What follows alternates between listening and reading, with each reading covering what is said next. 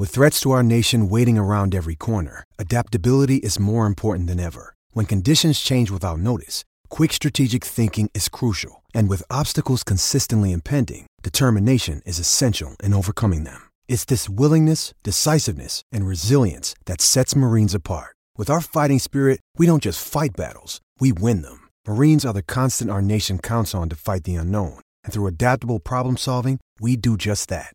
Learn more at marines.com.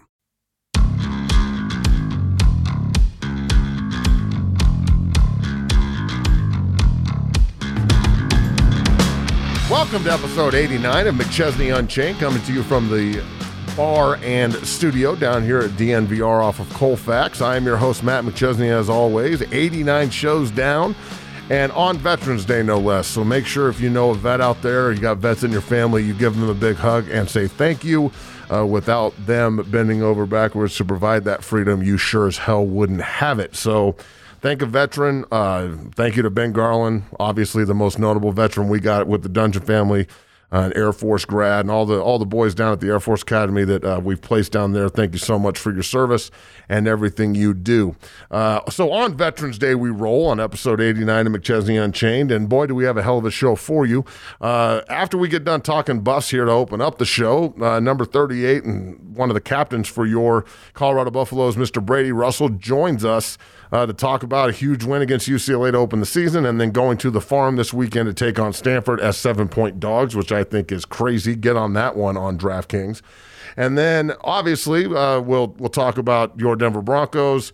Uh, but I wanted to bring on Joel Dreesen here today. Also, as you know it's episode eighty nine. That's a tight end number, and damn it, we got two tight ends on the show. So Dreesen will come on and, and we'll talk about CSU's huge win over Wyoming to bring the boot back to Fort Collins for the first time in four years and then get his thoughts on, on the Broncos and some of their struggles down in Atlanta and where they go on offense from here. So let's get this rolling. Uh, episode 89, McChesney Unchained. Remember, you can follow everything uh, on the show at DNVR Unchained uh, for the, the show's uh, Twitter feed and then at Six Zero Academy for myself on Twitter and Instagram. Give both a follow, and then DNVR underscore sports for everything DNVR. Uh, the turning point is done. Uh, Ali and I uh, busted that out this morning, so. Uh, look for that as the week goes on, and we'll present some of the struggles the Broncos dealt with this weekend in Atlanta. But first and foremost, uh, the Colorado Buffaloes came out and at one point were up 35 to 7, 35 14 on the hated UCLA Bruins. Um, I couldn't ask for a better opener. I mean, it, it, has everything. It has dominant offensive performance, which is what you need in college football to win. Very rarely are you going to be able to really hold people down, especially if you don't get the pick of the litter defensively like Alabama does. You know, eight, nine, five star players a year. Uh, from a recruiting standpoint, you should be able to play defense in college. It's all about speed. It's all about technique and scheme at the NFL level. It's all about speed at college football. And CU looked fast for the first half the other day, and then they hit the wall in the third and fourth quarter and, and hung on to win 48 42 over a very skilled offensive team for UCLA. They are bad on defense. And I know a lot of Buff fans think CU's defense was going to be their, their high point this year, and I'm one of them. Uh, when you have Mustafa and Lang and Jalen Samaje and you have Nate Landman roaming the middle and Carson Wells out there balling, you'd figure they'd be better than 42 points. But UCLA went straight hurry up and, and panic mode in the second half, and, and CSU was chasing, or CU, God, I can't believe I just said that. CU was chasing their ass uh, the, the third quarter, trying to make sure they didn't end up giving up the, the huge lead. So, look, a win is a win, and I'll take it, especially an opener against a Pac 12 team after not playing for a year and a brand new starting quarterback that played safety last year. I think that that helped him a ton. Uh, as a guy who played both ways in the NFL for six years and went to to every offensive meeting and defensive meeting I could get myself into every day, uh, playing defense my whole life, my first two years in the league, and then my my my five years at CU, it gave me a very unique perspective when they moved me to Garden Center. So uh, it really helps me not only break down film, but know what I'm talking about. And I always say I've got my master's degree in football, and I'll take the Pepsi challenge against anybody's ass. You want to put me on the board, I know what I'm talking about. And I think that that really helps Sam Noyer being on the defensive side of the ball last year, sitting in those defensive meetings and being harped cover one, cover two, cover three, robber, blah, blah, blah, blah, blah. I mean, you could tell that he was making decisions quickly last night. And he, you, every time they rolled a safety into the box, he took what they were giving him. When they went too high, he threw it underneath. Brady Russell had 77 receiving yards and a touchdown and leading the, the team in receiving for a tight end the first time since 2012. So the Buffs came out and did what they needed to do offensively. I think that they will get better defensively. And honestly, I'm kind of glad it happened because it gives Coach Wilson and Tyson Summers and, you know, Coach Meat, the DB coach, and everybody, uh, Coach Brian, the, the linebacker coach, and Cabral, and everybody else. It gives them the opportunity to say, hey, good job, you won, congratulations, but we didn't play to our standard on defense, and we've got to be better than that this weekend going into Stanford, or we're going to get our asses kicked. Stanford's coming off of a very physical, hard nosed game against Oregon where they controlled them between the tackles, but they couldn't move the sticks on third down. Uh, and they got out hit eventually throughout the game, and they didn't have their starting quarterback. Who who knows if he'll be back this week? And even if he does come back, he hasn't been practicing at all, and I don't think that that's going to be very conducive towards you know offensive fluidity, which is a problem they have in Stanford anyway. Last year, I went to the Stanford Arizona game because I've got Drake Nugent and Barrett Miller are two kids from uh, from six zero Dungeon Family guys that are on full ride for Stanford. And Drake's out this weekend with a knee, but Barrett, 63, is their starting left guard and gold helmet award winner from the state of Colorado. And I know that CU didn't want to lose that kid to Stanford, but hopefully they can recruit his little brother Braden, who's got 14 scholarship offers out of the gym right now, uh, and to CU's one of them, and so is Stanford. So this might be the play game for Braden Miller. But Bears are starting left guard, and I know he's jacked up to get them in the confines of the farm, especially after last year's 16 to 13 nail biter that the Buffs ended up winning at the end of the game. Uh, over Stanford. So this is a huge game going to the farm this weekend. They are not going to roll over. They've got way too much pride. David Shaw uh, last year was his first losing season ever, and I doubt that he wants to start 0 2. This is a make or break game for the Stanford Cardinals. So I'm pumped about the direction of the Colorado Buffaloes. We need to play better defensively. Uh, hats off to Coach Rod and the offensive line. Uh, all of them, from Sherman to Frank Fillip to Big Chase at right guard, number 70 is a monster. That kid is a damn pro. Sherman is a pro. 58, Crutch is a pro. I love the way Kobe played. And he's probably not going to play this weekend for, due to injury, uh, but whoever steps in at center, you're surrounded by really good players, and I love the scheme. Russell and Lynch at the tight ends were manhandling people at the point of attack, especially towards the goal line. Do not be surprised if they maximize that with a lot of play action with the tight ends playing real hard at the point of attack and then just, you know, a lot of either throwback to the tight end or heavy play action across the middle of the field, especially in the red zone to Matt Lynch and Brady Russell as they continue to go because if you can line in and tight up heavy and tight end scissor formations like they did, and just annihilate people at the point of attack consistently. They have to honor that with cover one and putting the strong safety in the box. And that allows the tight end to block him at the point of attack and run by him in play action, which is going to be huge. And every time they went under center the other night, you know, they, they did a really good job of playing both in the shotgun. But then I love when they went under center, and they went under center probably five or six times, and three of them were hardcore extended play action, max protection shots down the field to the tight end, one of which was a touchdown to Brady Russell. So I think that the Colorado Buffaloes have everything you're looking for for a productive bowl team this year. Um, they need to go get this win and start 2 and 0. And then all the pundits that said they're one and a half wins on the year can stick it in their ass. Um, so I think the Bron- I, I, think the Buffs will win this weekend um, on Saturday. They're seven point dogs to Stanford, and uh, I'm taking that all day on DraftKings. I mean, I I might put a thousand bucks on that game because there's absolutely no way they're going to walk in there and shit on themselves. I just don't see it happening from a Karl Dorrell led football team. Um, so we'll see what happens, but I, I think that they're going to show up this weekend at the farm and play very well. So let's get into this. Brady Russell joins us here in episode 89 of McChesney Unchained. We'll get into the interview right now from uh, the starting tight end for your for your Colorado Buffaloes, Brady Russell.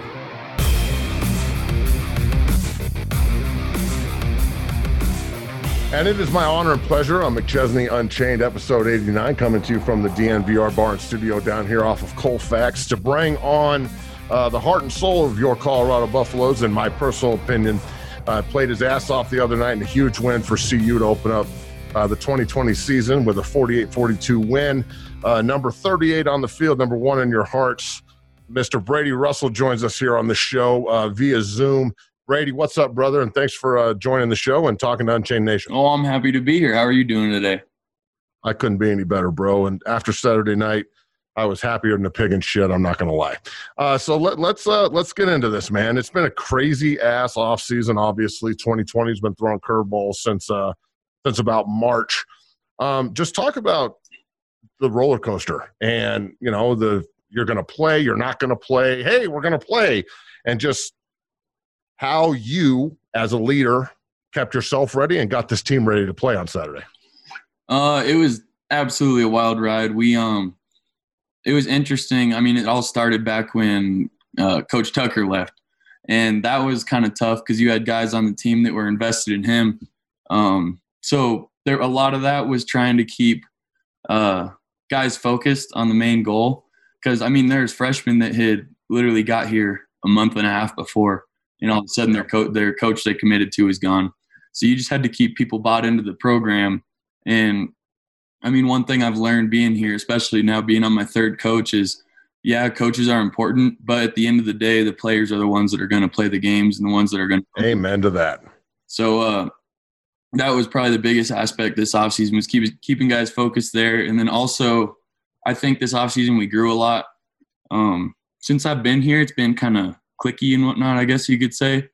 But we grew a lot in our relationships off the field with their, like each other as teammates, hanging out, doing things. And I mean, until COVID started. So then that setback happened also. and it was kind of like we were just hitting stump, stumble after stumble. So we just, uh, let's see, when did that happen? That was that March, right? Or I'd say March is when everything got shut down. Okay, yeah, that was it was the week before spring ball. I remember that because yeah, yep. we were going into spring break and we were gonna come back and get after it. Um, so I mean, it was pretty weird. That was this last um November, October. That was the first time we I'd had pads on in over a year, which I haven't done that long since fourth grade probably. So. uh just keeping everybody focused was really the the biggest challenge, I guess. But um, with the guys we have on the team and the leadership we have, I think with Nate and KD and Mustafa and Terrance Lang, uh, we finally kind of got a veteran core that we can rally young guys around. And um, I think that was what helped keep us together this offseason. And then also one other aspect, Coach Dorrell brought with him was a uh, um, kind of a leadership program he took us through this off season, um, where we broke up into different groups, all with one of the coaches leading us through a series of uh, different things, and we'd have talks as a team, and we just got to know each other better, which that helped too um, in the relationship. It's needed, definitely. Yeah. So, so look, and and that's one thing I want to expand on here, uh, and and joined here by number 38 for your Colorado Buffaloes, Mr. Brady Russell, uh, joining us on episode 89 of McChesney Unchained.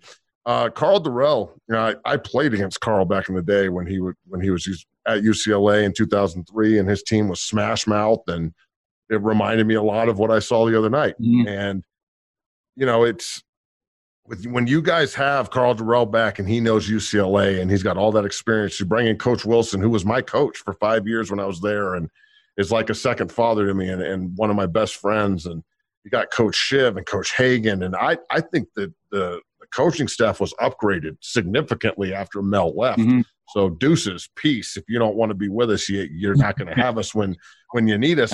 Um, the, the way I'm looking at it, though, I think one of the most underrated things here is the tight end room and the addition of Matt Lynch. How much did that help getting Matt from UCLA for four years playing for the good guys, and then all of a sudden we play UCLA first week. Oh, that helped so much. Uh, I wouldn't even say he. I mean, it wasn't like he gave us secrets and stuff from UCLA, but it helped a lot having the depth, the added depth. Um, so he could. You you guys were freight training people on the goal line the other night, Russell. Oh, it was awesome. I mean, it was awesome. Yeah, he just brings that veteran like he knows what it takes. So he's got that fire in his belly, and he wants to be great and uh, it's fine to finally have that compliment with another tight end so we can work with each other and get it done. And Some of those double teams we had were just nasty. Uh, just crushing. It was fun. And Matt's Matt's been like that the, the whole time I've known him since back in the day at high school. And when he called me earlier this year and was like, I want to, you know, I want to grad transfer to CU. And I was like, brother, let's make this happen. So I'm really glad that he's that he's coming there and and provided some some vet leadership. And you guys are kicking ass at the point of attack. Uh, so yeah, talk about UCLA a bit. Okay, Broussard goes out 187, three touchdowns, four turnovers. You know, at, at some point in, in, the second half, it looked like you know, everybody hit the oh my god, we're playing a football game wall and conditioning. I'm sure was a huge part of this week going into Stanford. Uh, but number one, how good did it feel to get a W and sing that song? And then number two, is UCLA a rival of CU now, in your opinion?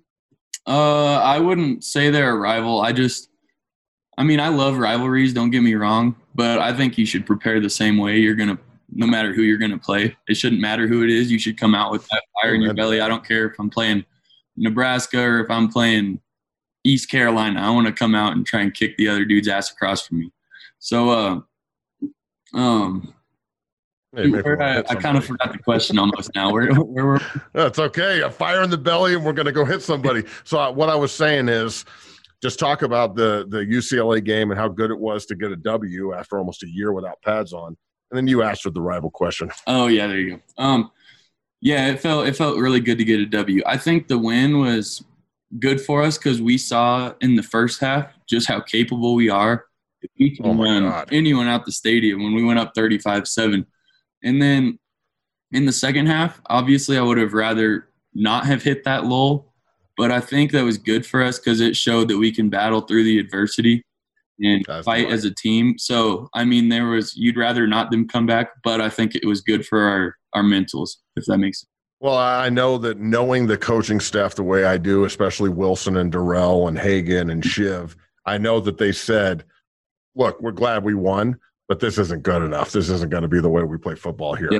And we got to clean this stuff up. And we can't play like that going into the farm at Stanford. Now, it takes us to our last question here before we get you out of here. Uh, Brady Russell joins us here on McChesney Unchained, episode 89. The farm is always empty. I went last year to a game where they hosted Stanford on homecoming, and literally 75% of the stadium was bone dry, ass empty. So they're used to never playing in front of anybody. They went and got handled in Eugene by Oregon, who many think are the best team in the Pac 12. How have you guys gotten ready for what David Shaw is going to look at as a make or break game for his football team and Stanford Cardinal? Uh, I work. I've worked with a bunch of their guys. Their left starting left guard Braden Miller is, uh, or Barrett Miller is one of the Dungeon family guys, and they're pretty motivated. So they're they're amped up to to get you guys in the in the confines of the farm. Uh, what what do you guys? Uh, don't don't give away any secrets, but how have you been getting ready to go play a very physical Stanford Cardinal team? Uh, we've had a we've had a lot of focus, obviously on physicality because last year's game was that was one of our most physical games, and we came out with a Amen. win last year. So obviously we're yep. motivated to keep that rolling. Um, but there's just been a big emphasis by coaches and just by leaders of um, just fundamentals and not even just fundamentals, but like clean operation.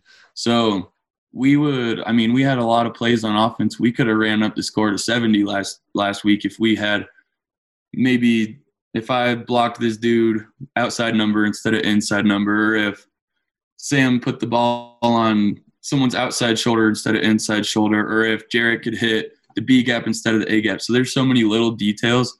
So we've just tried to really hone in um, and focus on every little aspect of our operation um, so it's really been a, a big focus week.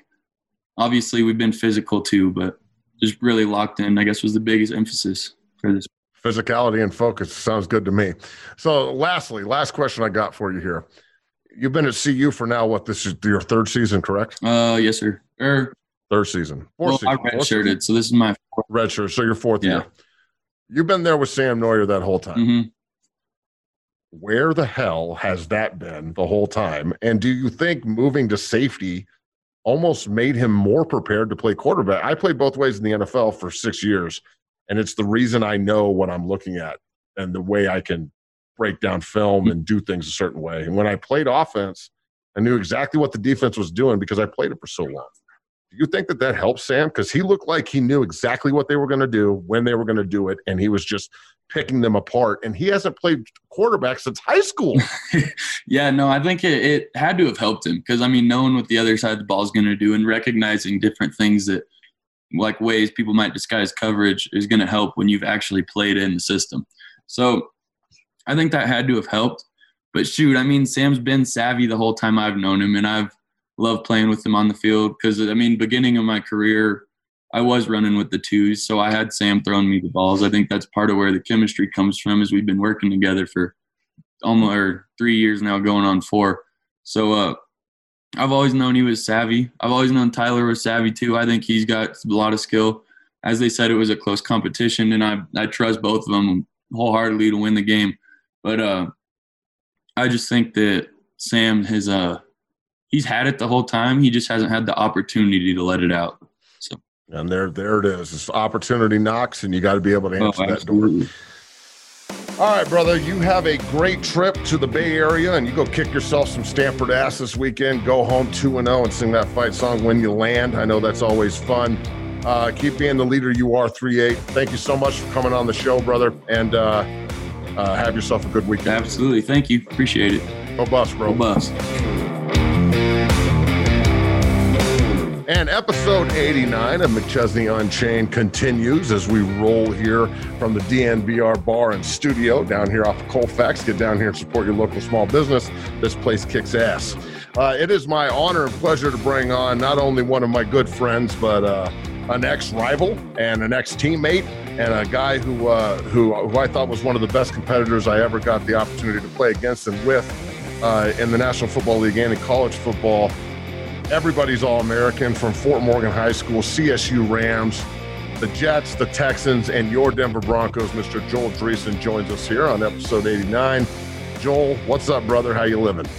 I'm living great. I uh, thanks for having me on. I uh, I don't get asked to do this stuff much anymore, and I really, frankly, I don't want to. So that's all good. So, um, but well, that's exactly why I brought you on because I know your opinion will be real. Um, so look, we're both Colorado guys. We came out in the same recruiting class in the year 2000. You and you ended up going to CSU. I ended up going to CU. We played each other every year to start the season. Trust me, I'm missing it this year. I, I really miss the Rocky Mountain Showdown.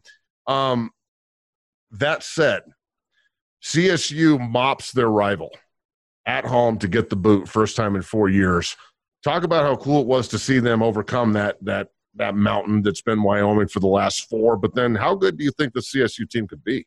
Man, I, I think that was huge. I mean, we had not had our hands on that boot since President Obama was in office, right? So been, they skipped pretty much Trump's entire presidency um, with no boot in their hands. Uh, the only reason I think of that is because of the current political climate we're in. But um, it's, it's huge for them to get over that mental hurdle, right? That they couldn't win rivalry games, that they couldn't win against Wyoming. They hadn't beat Wyoming since 2015. That's that's that's gross. That feels dreadful. So uh, that was one of the things that you know was really a huge knock on Bobo, right? He'd lose to CU, he'd lose to Air Force, and he'd lose to Wyoming every single year, and it went on for way too long.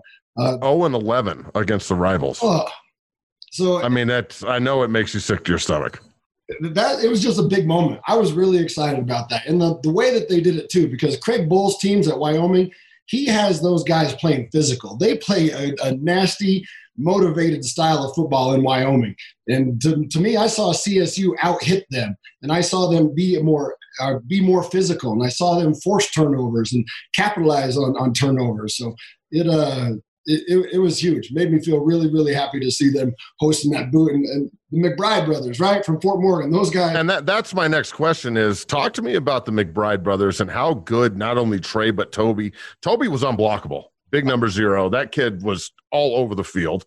And then Trey looks like the most complete tight end in football. And coming from one of the most complete college tight ends I've seen in, in with the way you played, I think that he's the best guy at that position since you. Yeah. You know, Toby makes me really happy, right? Because he's a fifth year senior. He's a guy who's dealt with a bad back injury. He's always been hurt. And so he didn't know if he even wanted to come back to play football. He was like, all right. They had, you know, the investigation going at CSU and then all of the, the COVID madness. He, he didn't know if he wanted to play. But once Trey's mind was made up to come back to CSU instead of transfer, and uh, Toby wanted one more year to go play with his brother. And to me, he looked like the most inspired guy out there. He, he he looked like the best defensive lineman in the Mountain West that night. He looked like a strong, crazy white boy playing defensive yes. line, which is my favorite. So yeah, it reminds me of me. uh, but he looked strong. He looked good. He made impactful plays on third down, numerous quarterback hits. I don't know if he was credited with a sack or not, but um, just the dude played like a fifth year senior. And and is this just what Fort Morgan just does? I mean, because I know you guys are blue collar, just tough ass country boys, but damn, man, I mean that those two and you and just knowing what Fort Morgan is. Uh, they Karl Dorrell needs to go to Fort Morgan and start recruiting these boys. Let's go. I, football's important to us out there. We, you know, we had some good head coaches who did a good job of teaching us technique and teaching us tradition. Um, and he made winning football games really important, and I think that's carried on to the next couple head coaches that are, that are there now also. Um, but Trey, Trey, you're right about Trey. Trey McBride is is special. He is. I, I, he came and stayed at my house right right before the season started, a couple days in August, and we'd go work out a little bit and have some meals together and, and hang out. And uh, the kid is made of the right stuff. He's so hungry. I, I, told my son, "Hey, this kid's coming to stay with us. He plays tight end at CSU. He's kind of like a mini Gronk." To me, that that's what he is. He's got these humongous hands, right? His hands got to be like 12, 13 inches across. With frying pan. He, he, he, folds up really well. You know, he gets down in the stance. He's got great mobility, great flexibility, all the measurables you want for a tight end to really put your hand in the dirt. Um, he's got to improve on the line of scrimmage, which I see him doing. Uh, I thought I gave him some good tools in his toolbox to help him with that. And the dude, he catches everything. Everything. Yeah. And I, I really like what he's about, his intent, his demeanor. You can tell football is so, so important to him. And uh, just excited to continue watching him develop, really. Man, it was so fun watching those two play, and they really set the tone for the entire team. Uh, talk about Addazio. Talk about Steve Addazio. I've met with Steve several times. He's on top of the recruiting.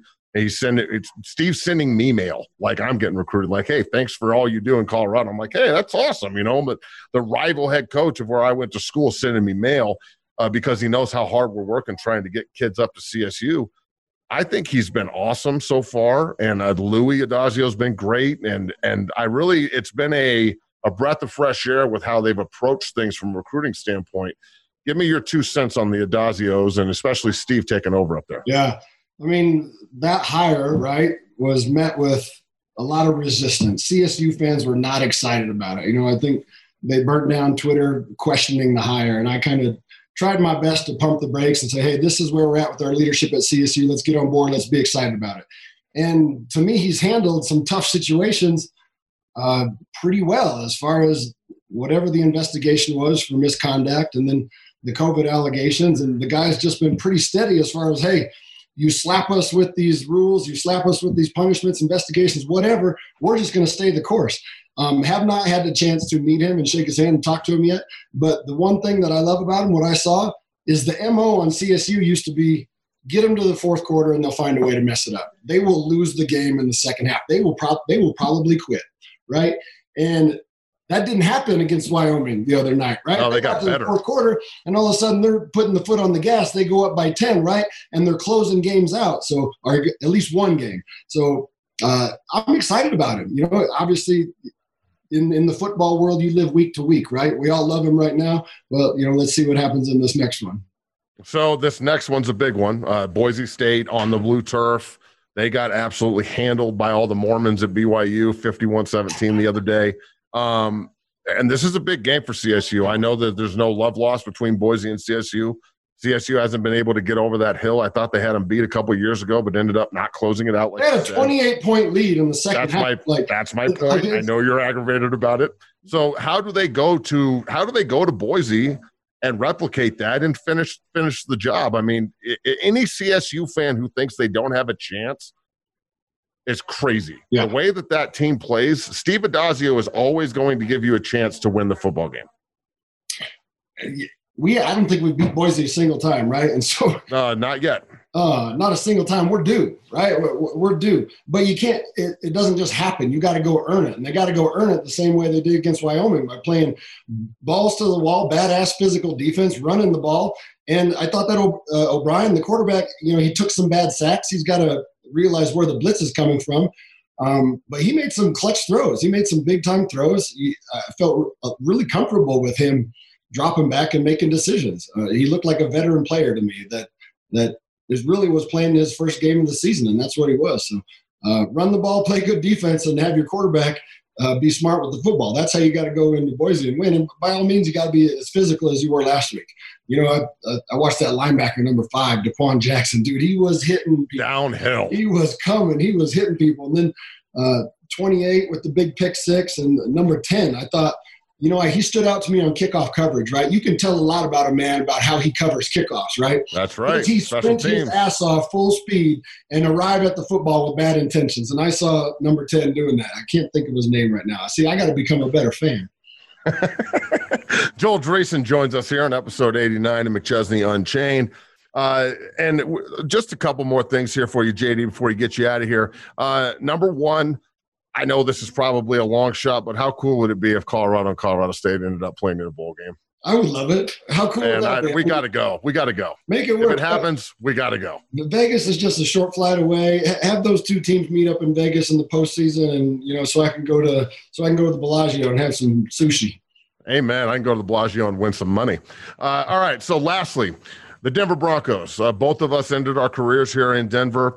Um, you know, you're a tight end. You you obviously are are involved in the passing game. There's a lot of venom being thrown at Drew Lock and Fant and all the young guys. My my question is simple. Sutton is young. Hamler's young. Jeudy's young. Lock is young. Lindsay's young. Bolles is relatively young, still first contract. Rookie center. I mean, the team is as young as you want to get offensively and we have the oldest head coach in the division and the oldest offensive coordinator in the division. And he thinks that Eli Manning is still playing quarterback for him in New York in 2002. so, um, what the hell is the disconnect? And when is Denver going to go young and allow the rules of football offensively to work for them instead of working against them? Man, that's, that's a great question, but I, I hadn't realized that that's what was happening until you mentioned it just now you're right. It seems like it doesn't mesh, right? You got old ass Fangio with his long practices, his long physical practices, and you got a lot of guys injured right now. I'm not saying it's fault by any means, but I've heard that he, he's tough on those guys. He has them out there, you know, Mangini style, which doesn't feel oh, very God. good. I can tell you that much. Mangini style. That's uh, that's the way to it, shorten not, your career. It's not clicking right now. I can't. or in your life, probably. Um, Man, you remember stand. that training camp? Do you remember that training camp? That was we were both in New York together, and man, Mangini's training camp was the most ruthless thing I've ever done in my life. 2006, right? Woo! This is a couple CBAs back, right? So you're allowed to have full padded practices. You're allowed to be out there Twice a day. hours a day. And he was. But Marsanto Pope, ex Bronco, remember he just quit. Yeah, he's like, we, uh, we were yeah, it's like I'm not doing this anymore. I'm out of here. Football's not for me anymore. He had a couple Done. guys just I'm out. Fuck this. Oh man. um, anyways, so I don't know why it's not working. I can't stand watching the Broncos on offense though because Phillip Lindsay needs to get into some kind of rhythm. Please, for the love of God, I don't give a shit if the defense knows you're going to run every single time on first down. Every single first down the Broncos have, they should hand it to 30. I don't give a fuck if the defense knows it or not. Just give him a crack at the ball. Just make it second and eight, second and seven, something to give yourself. Other than 10. second and 10. Yes, just give yourself some rhythm. I, and I want to see him with the ball in his hands, give him more opportunity. And, you know, I, I didn't hate on the Melvin Gordon signing, right? Like I was okay with that. I understand it takes two running backs to, to get it done. Um, but Phillip is explosive with the ball in his hands. He needs more opportunity, needs a rhythm. He he, he should play 75% of the offensive snaps. That's that's how do, do you think that they're trying to dice up the football for everybody too much instead of just letting the offense come to them as they call it? I feel like they have certain packages for certain guys, and the defense is keying on it and it's it's making it almost impossible to have productive first and second down plays. And then you're asking Drew Lock to do too much on third down when they're either at third and eight plus or behind the sticks. It puts a ton of pressure on that young guy. The protection schemes, when you have a rookie center and a first year quarterback, and then everyone struggles with protection schemes with movement and zone blitzes and squeeze gaps. Well, I mean, how much do you want Munchak and Cooper to do exactly? At some point, it's got to be on the player and the quarterback, right? If the quarterback doesn't want to learn protection and he doesn't learn it, isn't that on him if his teeth get knocked out? How do you look at that?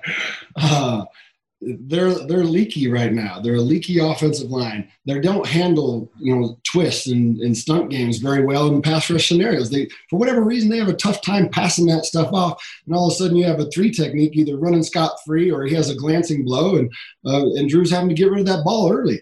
And when he does get rid of it early, he's usually stuck on his first read, throwing it to a covered guy when really he has a check down open for a five yard gain or maybe a five yard gain, a break a tackle, first down type stuff. So to me, Drew plays really young. He, I mean, he's essentially a rookie, right? Nine, ten yep. games, whatever it is. I think he's got 11 starts this after this weekend. Okay, so we know the raw talent's there, the desire's there. Um, his teammates love him, all that stuff, but he's got to just get better on the field. Take what the defense gives you, not be so greedy. To me, he's like he's always trying to win this thing in the first half, but it really ends up, you know, getting them down by 21 points. So, I mean, you ended your career with Peyton, and Peyton's the best I've ever seen at the line of scrimmage. I never see Drew Lock change anything. I don't see him pointing at any linebackers. I don't hear anybody talking up front. I don't hear squeeze gap calls. I don't hear change of direction on on. I mean, for God's sakes, the other day, and we did this on the turning point uh, on the the breakdown show, and it's they go full turn and puts Phil Lindsay on 54. It's over Sam Stack. So Sam's on the line of scrimmage. They put Phil on 54 and full turn, five offensive linemen for four defensive linemen and Dotson's not blocking anybody while you're asking Phil Lindsay to block a 260 pound blitzing Sam linebacker into the into the face of a right-handed quarterback, and you wonder why he gets ran over and sacked. But that's my point. Is it on Pat or is it on Drew to walk up and go, Mike means most dangerous. 54 is the Mike. Roger. It's I just don't understand why it's so hard. I'm a dumbass defensive lineman and I figured it out pretty quick. I don't know anything about Pat Shurmur. I mean, I know he coached Eli for a long time and they had some success, but you know, throughout my time since you, know year 2000, right? Like really paying attention to pro football, I don't remember anyone being super excited about a Pat Shurmur offense. Nope. Um, I, I think Fangio wanted a an offensive coordinator with some experience that, that old, knew, old people. He didn't know what he was doing, calling plays.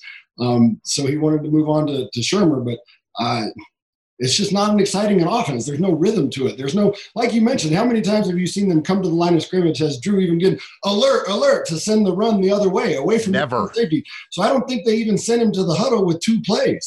Um, I don't know if he's not there yet, or the offense isn't there yet, or, or what the story is. Only the well, isn't it isn't it the coach's job to teach them though? I mean, I didn't understand offensive football when I got moved from defense to offense in the middle of my NFL career, but I had Bill Callahan as my offensive line coach, and you can't you can't help but learn under that guy.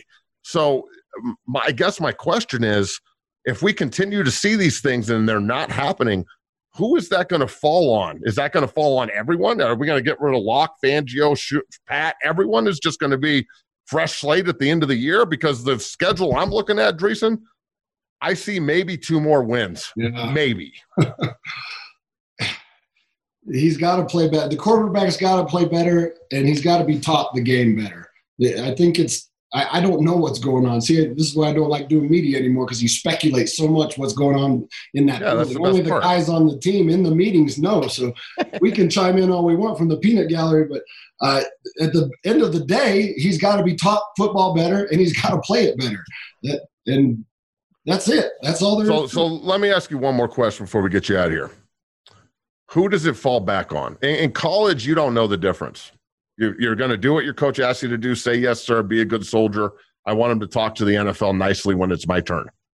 In the NFL, one thing that that six zero allows me is the opportunity to work with guys who are self motivated. The Connor McGoverns, the Billy Turners, the Ben Garlands, the Sam Jones, the Austin Schlottmans, Dalton, those kind of guys. Dalton Risners, so on and so forth. So at what point is it on Drew to learn if he's not getting what he needs from Pat? And and lastly, is there anybody in his corner telling him that he may need to learn more? Or is everybody just good job, Drew? I, I, don't think anybody's doing that, right? They can't do that. I mean, that that comeback against the Chargers, that that was that felt good. That was it was awesome that was really cool. But by halftime of that Atlanta game, you forgot all about that. And yep. he's just got to find a way to be more consistent. How did Mangini say? You got to be the same guy every day. Every day. Right? You got to. Your approach has got to be the same, and ultimately your performance has got to have some element of consistency to it if you're going to win, you know, consecutive ball games. So you think they have a chance this weekend in uh, Vegas against the Raiders? How you feel about that, dude? I like watching the Raiders. Have you watched the? Raiders? I love watching them too. They are smash Pretty good, man. They yeah, they're the really ball. good. They're good at running the ball. That little rookie running back they have, he, he's good. And then Derek Gruden, Gruden has really built them back to what they were when he was there. They're just going to get better. Yeah, and there's some holes defensively, but are the Broncos going to be good enough to take advantage of it? Obviously, the Raiders, uh, they're kind of like the CSU of years past, right? Get them to the second half, get them to the fourth quarter, and they'll find a way to mess it up. Well, this year they've won a couple of those games, so uh, man, I I don't think the Broncos win against the Raiders this weekend. Yeah, it's going to be pretty tough. Huge thanks to Joel Dreessen joining us here in episode 89 of McChesney Unchained, talking about CSU and Wyoming and the huge win for the CSU Rams, and also giving his thoughts on the Denver Broncos, and that's where we're going to head now. So thanks to Joel and Brady for uh, coming on the tight end edition, episode 89. A couple of tight ends uh, showing their love for the game and, and talking about the, the mile high teams and, and your Denver Broncos. Uh, the Broncos go to Atlanta and play terrible in the first half, and it cost them the football game. Um, Atlanta obviously let them back into the game. That's what Atlanta does. Uh, but at no point did I think they were going to be able to pull out the same magic they had at home against the Chargers last week. And because of the play calling and the lack of communication and the offensive line being confused on who they're protecting and – Drew Lock looking like he doesn't understand the protection. Um, I can only imagine what it, look, it would have looked like if there were fans there and noise because they were that confused and it was dead silent. So I'm I'm of the mindset that, and, and I talked about this with Dreessen. When you have a, a, a second year quarterback who's basically a rookie and a left tackle on his first contract, and your right guard's a second year player, your your center's a rookie, your your left guard's a second year player in Dalton Risner. Your right tackle's Dotson, and then he's hurt, and Rodgers walks in. You've got Fant, who's a, a second year player. Albert O, who started the game as the number two tight end before tearing his ACL. That sucks. Is a rookie. Jerry Jeudy's a rookie. Uh, Hamler's a rookie. Phil Lindsay's in his third season. Melvin Gordon essentially is the old man of the group, and he's in his sixth year. When you're that young offensively, and that's what's on the field, and you've got the oldest head coach in the division and the oldest offensive coordinator in the division, and the play calling reflects that, this is what you get. And this is why I thought the trip to Atlanta, and I called it on episode 88 last week, and everybody told me I was nuts and they're going to keep rolling and yada, yada, yada. When you have 10 days off like the Falcons did, they played last Thursday, they beat Carolina, they sat around and watched the Broncos come back against the Chargers. They had 10 games to get ready, and then the Broncos couldn't practice because of COVID. Shelby Harris is out because of COVID. They only have one day of really work, and then you wonder why they're sloppy at the 11 o'clock kickoff on the East Coast. I mean, come on, man. The writing was on the wall. Now, did I think they were going to get their ass kicked like they did in the first half? No. I thought they'd be a little bit more competitive than that. But that shit was ugly. And and I don't I'm tired of the blame shit. I'm tired of it. I think that the the entire st- state of Colorado and the city of Denver is real simple. Your offensive football team is extremely young, okay? The defense is going to get younger next year when they ask Von Miller to take a pay cut and he says no and they cut him.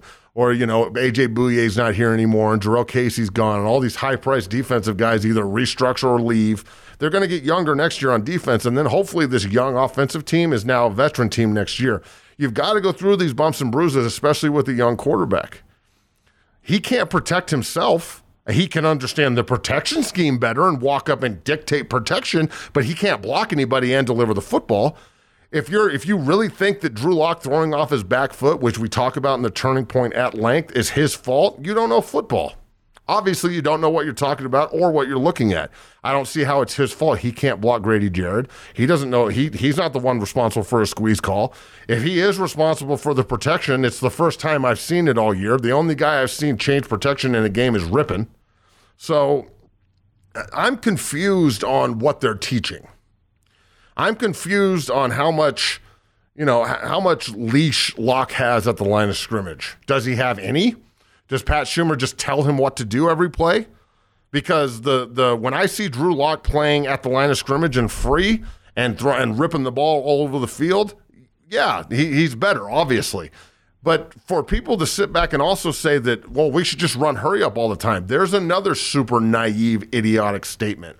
Look, the the Falcons didn't just sit back and and and pre- prevent defense the entire second half. They were in cover one 90% of the time. Denver just got off their ass and started dictating to the defense instead of sitting there trying to run three by one archaic ass, you know, offensive schemes that, like I said with Joel Dreessen, you might as well have Eli Manning statuesque ass back there with Pat Shurmur in the early 2000s. That's the way Pat Shurmur's calling offense. We have an athlete at quarterback. Like I said last week, at what point are we going to start using his athleticism?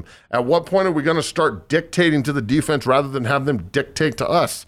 The way that you cover up ins- ins- insufficient offensive line play is by up tempoing the offense and getting the ball out of his hands quickly, not by extending the drop point and asking Jake Rodgers to block for five seconds. You think that's going to go well? Here, here's a guess. It didn't go well. And I don't know why it's on Jake Rodgers. When you have Vic Fangio, who's one of the best defensive minds ever, he's not going to walk up to Pat Shurmur and go, look, man, maybe we should try running the ball consistently on first and second down and get to second and, or third and four instead of third and nine, third and 15. The play's over. It's over. Catch a six yard pass because we throw under the sticks consistently, tackle the guy and get off the field. Now, do I think they can improve? Absolutely, I do. Do I think they have an opportunity to go put up some points this weekend? Shit, yeah, I do. The Raiders are terrible on defense. They give up a ton of plays, but they can rush the passer. Crosby's a dude. He's the fifth rounder, Crosby from Eastern Michigan, is better than the first rounder, Ferrell from Clemson, and it's not even close. So uh, the Raiders have a ton of holes defensively, but I've also seen them go to Cleveland in the rain and hold the Browns to six points. So yeah, Jon Gruden has them playing well. And and that's going to be a tough game for the Broncos going into Vegas. I know there's no fans there, but that doesn't seem to matter. The Broncos are intimidated by an away stadium. So hopefully they can go in and play their ass off, but the Raiders are looking at this as an opportunity to go 6 and 3 and be in contention for the playoffs, which is going to be tough in the AFC. And the Broncos lose this game and the season's over. And you just strictly are talking about the potential of next year. So this is a make or break game for the Broncos. And honestly, you'd like to think that Atlanta was the way they should have been thinking about this, but it wasn't. It just wasn't. You could tell that they were feeling themselves after the Charger week last week. And I don't see Drew dancing now. Now, I don't care if he dances when you win, but when you dance and you lose, you look like a dick. And you you make you make that jerk off on Fox Sports. What's his name? God, man, the guy that questioned Drew, that that idiot announcer, coward, that guy. I want to drop kick his ass. He's never played football in his life. How the hell does he know? I mean, and look, bro, the more you sit there and say that he's not cool, the less cool you sound. Cool people don't sit around and talk about how cool they are. They let you do it. How the, and when did you become the cool judge, by the way? You're a douchebag. How, how do you pick cool people? Shit. So, look, man, the Broncos have a ton of potential. I'm hoping that the negativity and the the uh, this like desire just to win every Sunday at all costs doesn't destroy the future of the Denver Broncos offensively. Because with Sutton back next year and Glasgow back at guard and veteran leadership and everybody a year better and re signing Bolles and being healthy moving into next year and a reinvigorated defense and maybe, maybe, just maybe an, a young offensive minded head coach or uh, maybe keeping Pat Shurmur around for two years. If you're going to roll with this guy, keep him here for an offseason and maybe Drew Lock can have some consistency, even if it is the wrong system. At least you're consistently wrong instead of just throwing shit against the wall every year and being like, I hope this offensive coordinator sticks. Nope, next one. Nope, next one. It's not working. It's not working. Consistency is what's going to get the Broncos where they want to go. Not wishing upon a star and being like, oh, well, I hope they get better this weekend, Billy. I mean, give me a fucking break with this, man. This is not worldwide. You know, this, this isn't the the the the the ride at, at, at Disney World. We can't just go get on the Star Wars ride with your kids and be like, wow, that was a great 15 minutes. Nah, we're going to have to build the veteran de- offensive and defensive players that were on this team in 15 when they won the Super Bowl, you don't just replace those guys. You have to build to that level. It's not like the Broncos developed that team, they signed the entire roster. Everybody was a free agent that was worth a shit other than Von.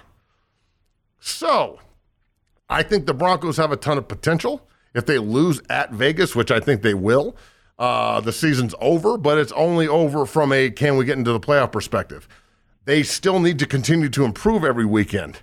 Or do they tank? That's really the question. One never knows. If you want him to tank, you obviously don't think Drew is the guy.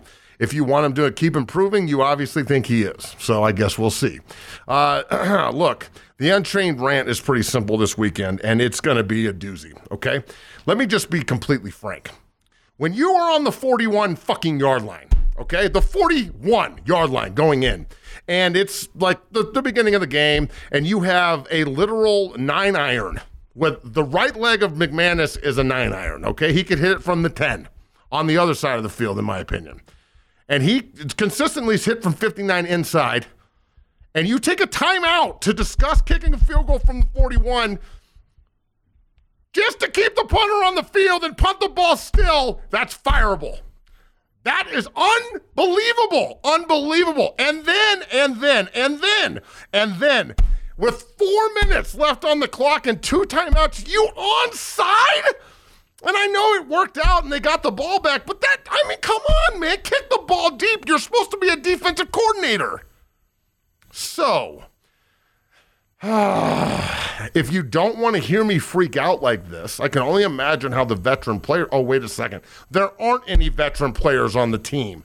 Therefore, none of them are going to go in the locker room and question anything that fucking Santa Claus is doing, our 70 year old head coach, or our our 60 year old offensive coordinator. I'm not trying to be an ageist here. I'm just saying Pat Shurmur has never in his life done anything that Andy Reid is doing. Andy Reid adopted all the all the college stuff. Pat Shurmur could do the same thing. That's all I'm saying. It's okay to change. It's okay to go try and kick a 40 you know, on your what a 54 yard field goal with Brandon McManus, and you're gonna punt. That's what you're telling your football team you deserve to lose. You deserve to lose. So, hopefully they don't go to Las Vegas and play scared this weekend because that's what they did last weekend. And look, I'm sure this is going to piss somebody off. And guess what? I could give a shit. If you're one of the players and you're actually listening to the media, you're going to be part of the media pretty quick. So keep that in mind. This is episode 89 of McChesney Unchained coming to you from the DNVR bar and studio down here off Colfax. Get down here and support your local small business. Big thanks to Brady Russell and Joel Dreessen for coming on the show today and talking some shit and uh, getting everybody ready for CSU Boise, CU Stanford, and the Broncos and the Raiders this weekend, uh, Sunday from the Death Star. Let, real quick, the Death Star is where the Empire lost. Like they died and shit and got blown up. Nice name for your stadium, idiots. Figures the Raiders would do that. This is episode 89. Thanks, folks.